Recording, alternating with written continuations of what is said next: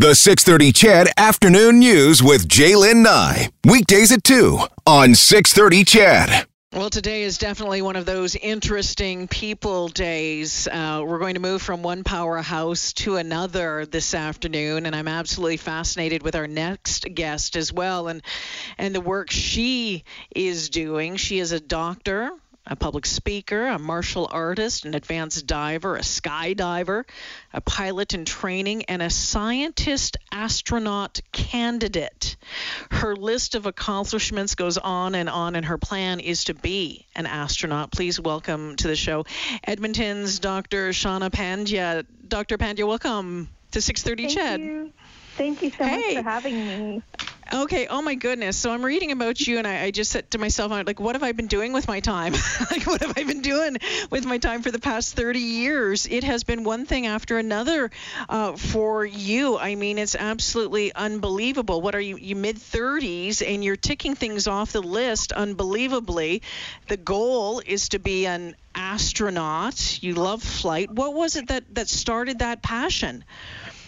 You know, growing up, I grew up in the 90s, um, and that was when the second ever Canadian Space Agency class of astronaut candidates was going through, and that included the first ever female Canadian astronaut in space, Dr. Roberta Bondar, mm-hmm. and I was tremendously inspired by her journey, and so I looked at her accomplishments and thought, okay, well, she's Canadian.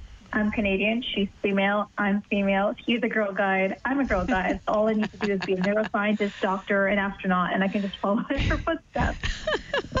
so you've been you've been checking off all of these things. Can you explain to me what um, a citizen scientist astronaut candidate is? What what is this? Yeah, absolutely. So the space sector is evolving tremendously, and it used to be that the only path towards space was through a typical governmental space agency like the Canadian Space Agency or NASA. And as we see the rise of commercial spaceflight providers like Virgin Galactic, Blue Origin, SpaceX, you know, it's becoming apparent that there really is space for all of us.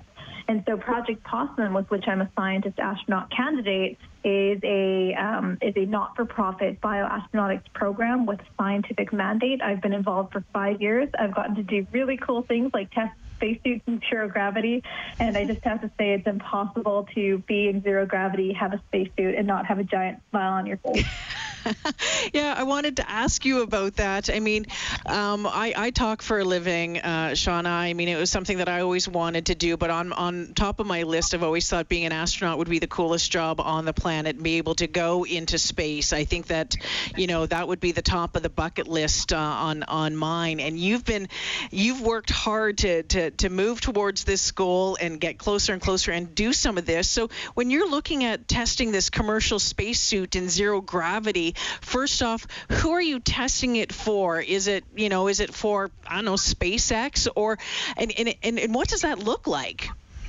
So this is a company called Final Frontier Design. Um, they have won several NASA grants and contracts to build out their spacesuit. And so in the spaceflight world, we love our ac- acronyms. Excuse me we love our acronyms, and um, we talk about TRLs or technology readiness levels. And so you can't just go from having an idea to flying it in space. You need to go through the mm-hmm. steps to make it space ready.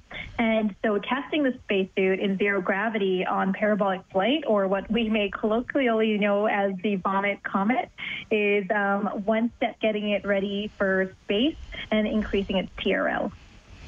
So Dr. Pandya, when when you when you look at what you want to do and you talk about wanting to be an astronaut, are you looking at you know doing it as you know traditionally like you know roberta bondar like chris hadfield or, or are you looking at the other options that are out there now when we look at things like um, virgin galactic or spacex what would be your ideal you know, any anyone who wants to spend me, send me to space and do it for a good cause, do it for science, do it for exploration, you know, give me give me a call. I'm happy happy to help out.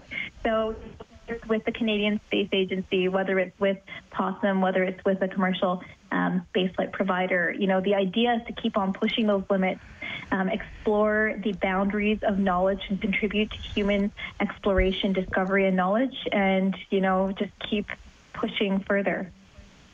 When you, you've been working on a number of different projects, which are all fascinating, can you tell me about uh, Project Poseidon, which is ocean and space explore, or I'm sorry, uh, yeah, ocean and space exploration. What is that about? So you're talking, we're going from one extreme, we're talking above, you know, about about space, and then we're also talking about the depths of the ocean, which is also fascinating. Yeah, absolutely. So this is actually the Neptune project, and it's yet another acronym. It stands for Nautical Experiments in Physiology, Technology, and Underwater Exploration. Um, and this was when I obtained my aquanaut designation this time last year. And basically, with a crew of four other um, incredibly accomplished um, scientists and explorers, we conducted a series of cognition, physiology, and technology experiments while living on the ocean floor in a underwater habitat just off the Florida Keys at the Jules Undersea Lodge last year. And the commonality between, you know, living on the ocean floor and going to space is they're both examples of what we call extreme or austere environments, um, or what we call ICE. So that's isolated and confined extreme environments. And the idea is, you know, you don't want the first time to practice you that you practice something in space to be in space. And so you mm. use these extreme environments as analogs to to test, rehearse, observe, um, and then iterate. Yeah, and that's interesting because every time that I've interviewed Chris Hadfield, and he's been on the show a couple of times, and we've done a couple of events together. I've, I've emceed events where he's spoken at. You know, uh, the question always came up was, you know, aren't you, aren't you, weren't you afraid? Weren't you afraid to do this? And and Chris Hadfield, would, Colonel Hadfield, would always say, well, no, because by the time you get there, you know it inside and out. You know, maybe the first time he would use the example of, you know, the first time you ride your bike, you might be scared, but the thousandth time you've ridden your bike, you're not scared anymore. So, all of this is such an important component of making sure that we have success when we are doing these um, intense, intense projects, isn't it? Yeah, absolutely. And that's a really good point is that fear can be overcome. It can be dissected. You can take a rational approach to it. And definitely that's something that became apparent to me the first time I went skydiving. I figured out not that I was afraid of heights, but that I was afraid of jumping from heights, which is an interesting conclusion uh-huh. to come to 14,000 feet above the above the ground. But then, you know, you just keep jumping and you deal with scenarios as they come up. And, you know, I eventually attained my uh, accelerated free fall skydiving license man, it's it's amazing uh, what you what you've been able to do or what you have been doing. It's not amazing. It's hard work and it's passion and it's commitment. You talk about extreme and austere conditions, and there's been a lot of talk about about Mars and about maybe someday colonizing Mars. You've been working on that front as well. Can you tell us about that project um, in Utah that you were involved with recently? Yeah, so I've been lucky enough to do two rotations at the Mars Desert Research Station, or MDRS. And this is a another example of an analog environment. This time in the Utah desert, in the middle of nowhere, and it really is like living real life on fake Mars. You're living with your crew in this tin can. Anytime you want to go outside, um, you do have to suit up because it's like going out into the Martian environment. And really, it's, it's an experiment in team dynamics, psycho, um, psychological interactions, resilience, as well as all the science and technology that you bring with you. So, Shawna, when we talk about uh, about Mars and and you know when when you listen to the talk about about it, I, I think for a lot of us mere mortals, we think we kind of roll our eyes. Can you still hear me? Okay. Yes, perfectly. Okay, yeah, and if um, and you know, I think for some of us, we just think, oh my goodness, this is never going going to happen. Do you think it's going to happen? And, and what is that going to look like? Do you think? Oh, I'm sorry about colonizing Mars, about living on Mars, about humans living on Mars someday. Oh, sure. Yeah. So, you know, a big part of my job, as you as you said in my intro, is that I'm a physician by training, and so you know, people ask me what the overlap is between space and medicine, and really the key key takeaway is that space is trying to kill you. So it's a very hostile environment with the radiation, the altered uh, and decreased gravity, the distance from home, your resource limited. And so we really have a lot of challenges to overcome when, it, when you talk about sending humans to Mars, the communication delay alone, you know, at its furthest point is 23 minutes one way.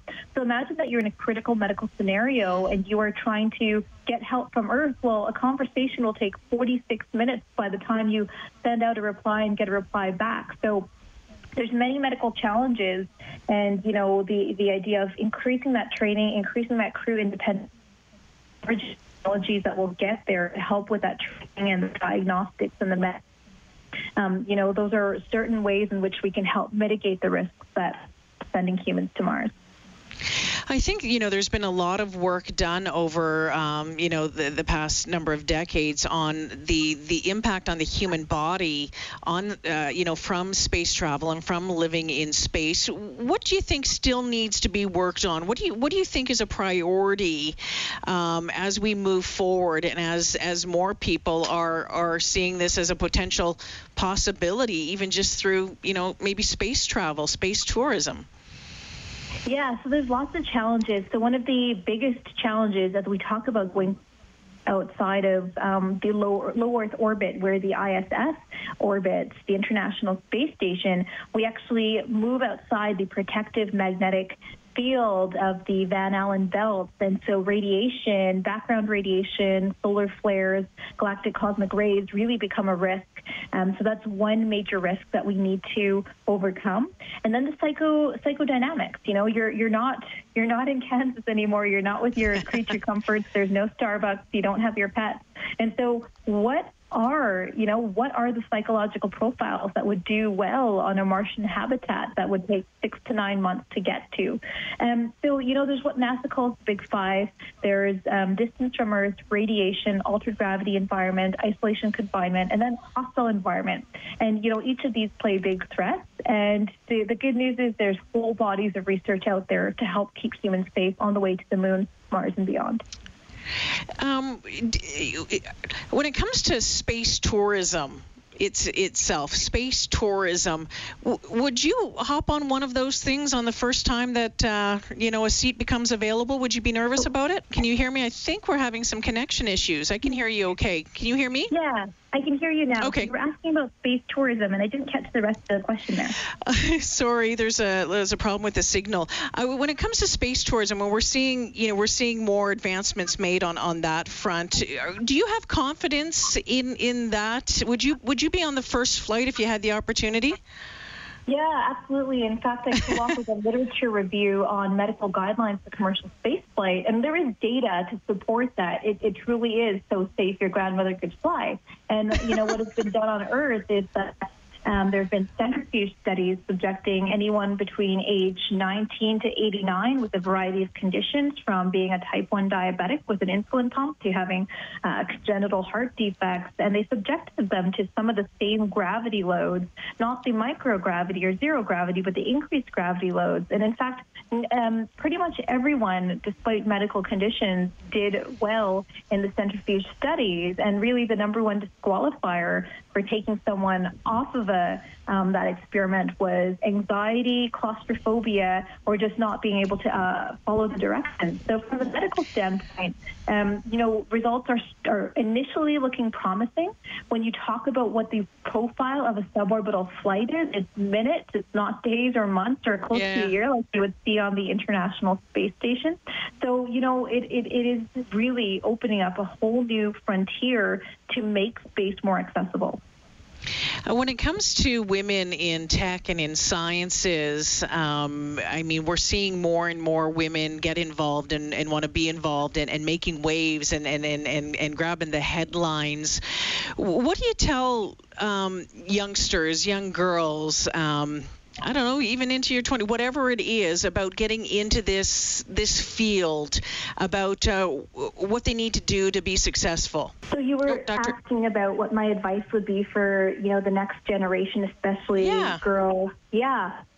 So, you know, this is something I'm very passionate about. I'm involved with a number of initiatives to help promote um, science, um, you know, to, to the next generation. So the first piece of advice is set a goal you know, set no limits, make a plan to get there because a dream without a goal. Oh, it sounds like we.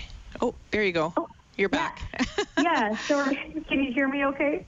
Yeah, I can. We're having some challenges today, but I can hear you.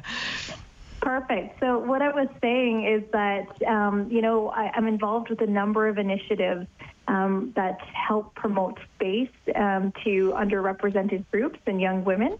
And um, the, the the short answer is you know set big dreams, make a plan to get there because otherwise it's just a dream, it's not a goal. Work really, really, really hard to get there, and then act like you belong there because you do.